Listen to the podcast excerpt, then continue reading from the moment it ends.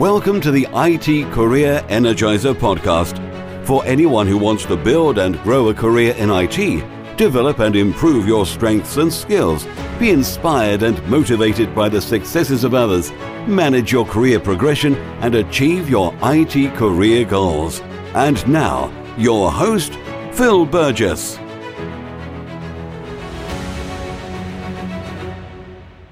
Welcome to episode 32 of the IT Career Energizer, a weekly podcast where I chat with inspiring IT professionals, consultants and experts from around the world. Find out more about the podcast by visiting itcareerenergizer.com. And don't forget to subscribe to the podcast to get new episodes automatically downloaded to your device. And now let's chat with today's featured guest, Corey House. Corey is a Pluralsight author, Microsoft Most Valuable Professional, Software Architect, International Speaker, and Principal at React.js Consulting. He has trained over 10,000 software developers at conferences and businesses worldwide on clean coding practices, front-end development, testing, and software architecture. Corey currently specializes in JavaScript and front-end development using React. So Corey, can I ask you to expound on that brief bio and tell us a little bit more about yourself?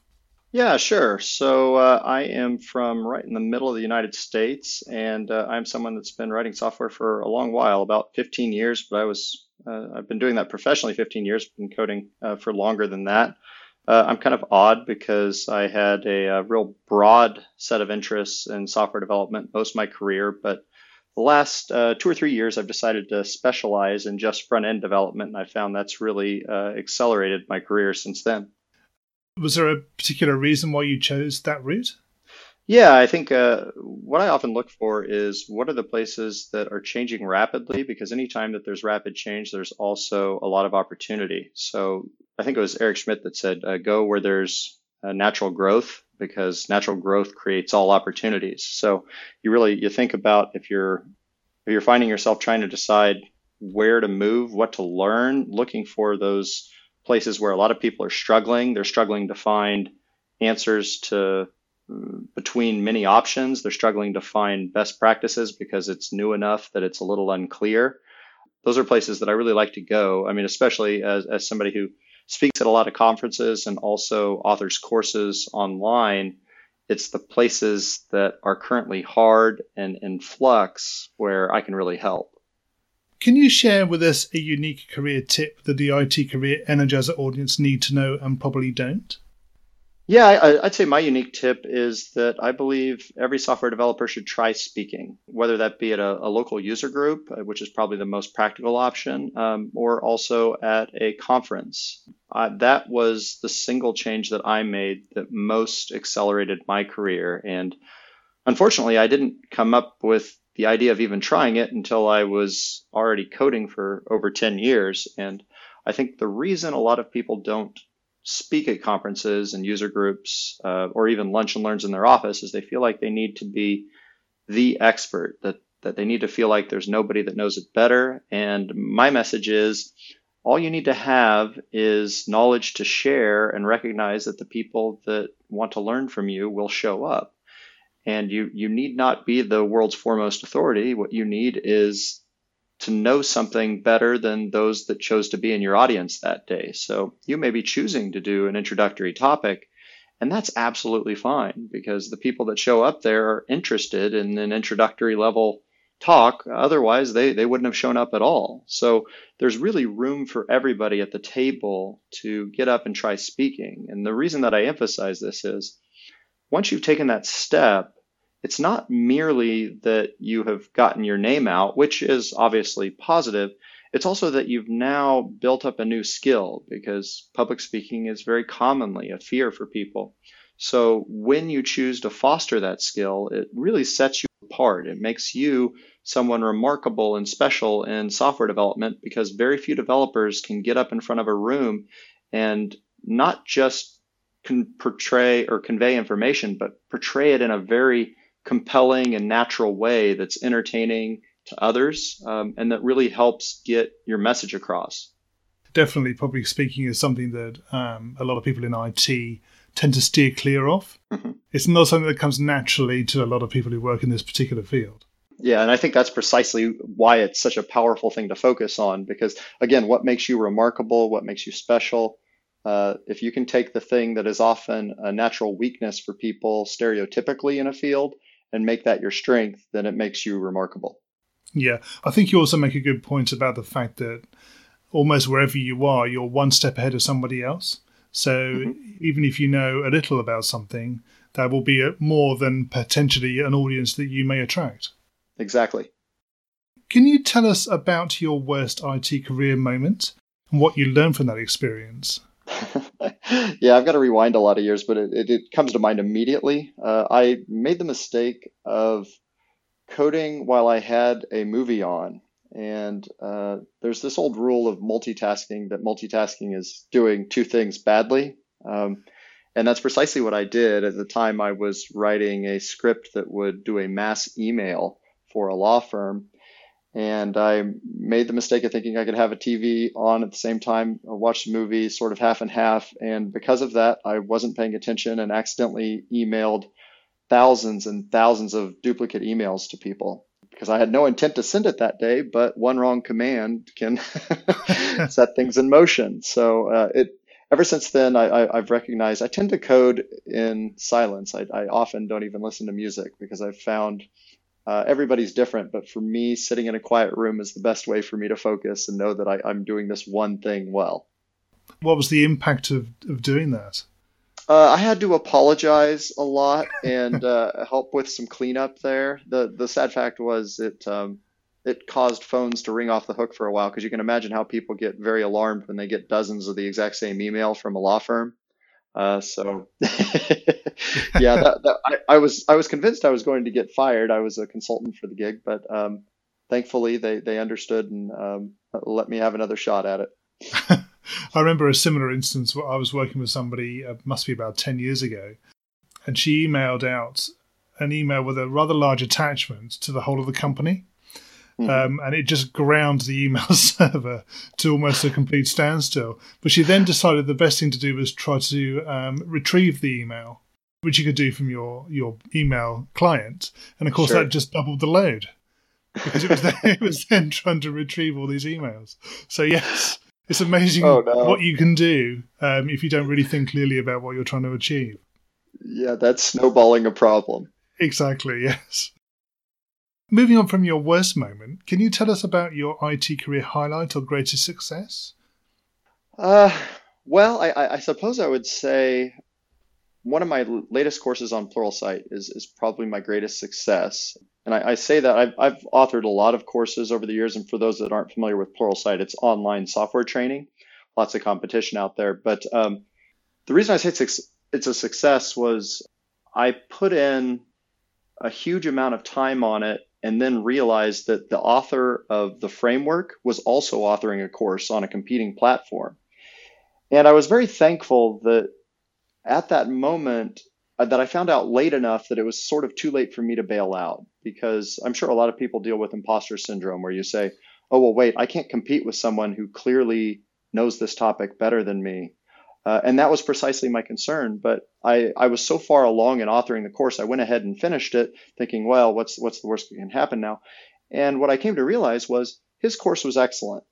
But his course was very, very different than mine, because he presented it in a different way than me. He presented it more about how it worked, whereas I presented more how to use it in a specific way. So our two courses were, in fact, very complementary, different approaches, and it ended up being very successful. So I'd say the highlight for me was this was actually ended up being my most successful course by a fair amount. And ironically, it was the one that if I had this foreknowledge that I was going to be competing with someone like that, I would have thought that it wouldn't be worth doing at all. So I'd encourage people maybe take the risk and recognize that, for instance, opening another pizza shop in your town, it's not that that your town necessarily needs another pizza shop, but there is a recognition that there's a lot of ways to make a pizza. And that's precisely why you can have dozens of different pizza shops in a large city, because everybody has their own tastes and opinions on what they're looking for. So don't let the fact that there is existing competition keep you from giving it a shot. Yeah, I think that's a very good analogy as well. I think if you look at a lot of major shopping, you know, malls or precincts or wherever, you'll find, for example, all the shoe shops tend to be located very close to each other because they're attracting the same individuals. So for the same reason, there's no reason why you can't be doing the same as somebody else. Oh, that's a great comparison. I never thought about that. But yeah, you are right. I've seen that too. Okay. What excites you about the future of the IT industry and careers in IT in general? Well, I think increasingly we have this really powerful position to change the world. Software keeps becoming more and more dominant as a way to automate away the doldrums of life and increase quality and make things that formerly required a lot of concentration repeatable and reliable. So what excites me is that we're going to continue to see that occur. So I see a lot of new opportunities in the future to use software to make life more luxurious and less stressful, and also just more exciting. So I'm one of those people who loves learning. So the fact that IT is changing all the time, for me, is a feature, not a bug. It is part of why I chose this career.